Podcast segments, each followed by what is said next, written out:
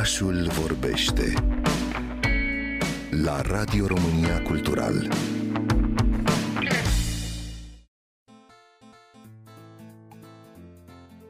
Micul Erou este numele proiectului în cadrul căruia sunt organizate cursuri de prim ajutor adaptate pentru cei mici care vor să devină eroi. Sunt primele cursuri de prim ajutor din România dedicate exclusiv copiilor. Ce facem în cazul în care ne curge sânge din nas? Ia să văd, aveți idee despre ce este de făcut în cazul în care îți curge sânge din nas? Maia, tu știi ceva ce este de făcut? Uh, nu. Ai pățit vreodată să scurgă sânge din nas?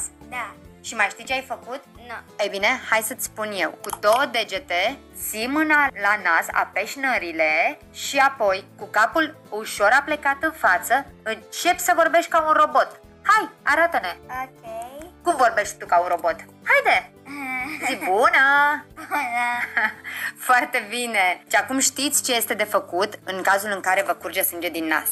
Despre cum a luat naștere proiectul Micul Erou mi-a povestit inițiatoarea lui, Loredana Neghină. Tot a pornit de la o întâmplare de-a mea, să spun așa. Mai exact, eu mă simțeam foarte rău și eram acasă rău cu fetița. Și atunci m-am gândit uh, la ce se va întâmpla dacă mie chiar o să mi se facă rău, iar ea nu va ști ce să facă în momentul respectiv. Uh, am început apoi să caut niște uh, cursuri de prim ajutor pentru copii care să o pregătească pe ea să reacționeze în cazul unei situații neprevăzute. Însă, din păcate, nu am găsit nimic în România și atunci mm, m-am gândit să caut în străinătate să văd dacă se practică acest, uh, acest lucru. Și am văzut că într-adevăr ei sunt mult mai dezvoltați din acest punct de vedere. Apoi m-am gândit de fapt să pun uh, bazele micului erou. Loredana Neghină mi-a mai vorbit despre demersul pe care l-a urmat pentru a crea aceste cursuri de prim ajutor și despre ce îi învață pe copii în cadrul acestora. A trebuit întâi să mă certific eu ca și trainer de prim ajutor și am urmat certificări atât în țară cât și niște bă, certificări din uh, străinătate pentru a fi la curent cu tot ceea ce se întâmplă în uh, lume în materie de prim ajutor, inclusiv o certificare de la Consiliul European de Resuscitare, certificarea de Basic Life Support. După aceste certificări am gândit partea de curs efectiv, de, de la brand, de la logo, de la ce o să învăț pe copii și cum o să le explic toată partea asta pe înțelesul lor. După ce am făcut toată partea aceasta și birocratică, partea de companie și tot ce ține de ea și partea de training pentru mine, am început efectiv cursurile. Cursurile sunt dedicate copiilor începând cu vârsta de 4 ani până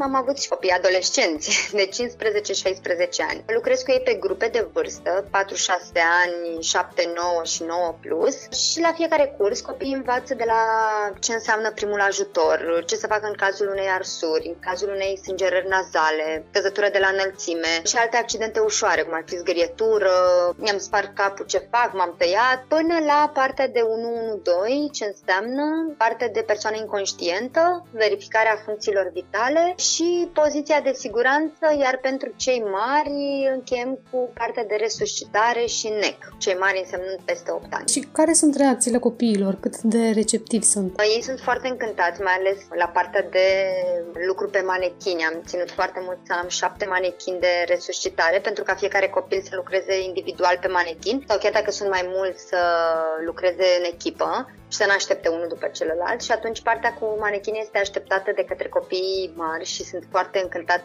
să vadă exact procesul prin care se salvează viața unui om, iar cei mici se amuză puțin când facem partea de practică, de exemplu la poziția de siguranță și văd că la 4 ani pot pune în poziție de siguranță un adult de 80-90 de kilograme. Ce feedback primiți de la copii? V-au povestit de vreo situație în care au pus în aplicare ce au învățat la curs?